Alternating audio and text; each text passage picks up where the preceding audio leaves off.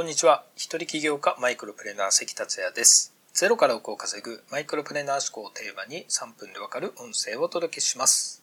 いつも聞いてくださりありがとうございます。宮崎から東京に移動してきました。新型コロナウイルスの影響で東京に来るのを少しずらしたんですけれども、このタイミングも少し迷いました。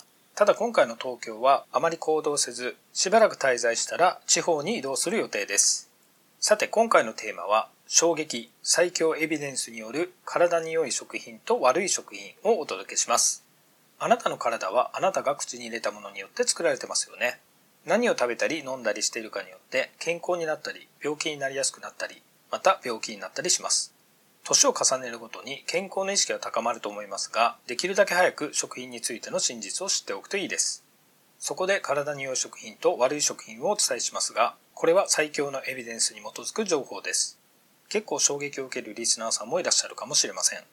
なお、エビデンスって言葉最近よく聞くけど、エビデンスって何？という方のために最初に簡単に解説しておきます。エビデンスとは科学的根拠の意味です。ただ、ここは注意してほしいのですが、エビデンスがあるということだけで信じてはダメです。それだと簡単に騙されます。なぜかというと、大きなポイントがあって、エビデンスにもレベルがあるからです。専門家は最も信頼のあるエビデンスをエビデンスが強いと呼び、あまり信頼できないエビデンスをエビデンスが弱いと呼びます。エビデンスが強い情報を信頼するといいですね。そして実はさらに上の最強のエビデンスというものがあります。最強のエビデンスとはどういうものかというと、まず複数の研究結果を取りまとめた研究手法をメタアナリシスと呼びます。さらにランダム化比較試験をまとめたメタアナリシスが最強のエビデンスになります。最強に信頼性が高い情報です。そして今回の情報はハーバード大学修士号と博士号を取得し、カリフォルニア大学ロサンゼルス校助教授、津川祐介氏がまとめて本になっているものです。本のリンクは概要欄またメッセージに貼っておきますので、ご興味がある方はぜひご覧ください。前置きは長くなりましたが、それでは体に良い食品と体に悪い食品をズバリお伝えします。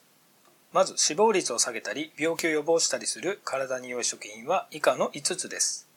1、魚。心筋梗塞や乳がんのリスクを下げます。2、野菜と果物。心筋梗塞や脳卒中のリスクを下げます。3、茶色い炭水化物。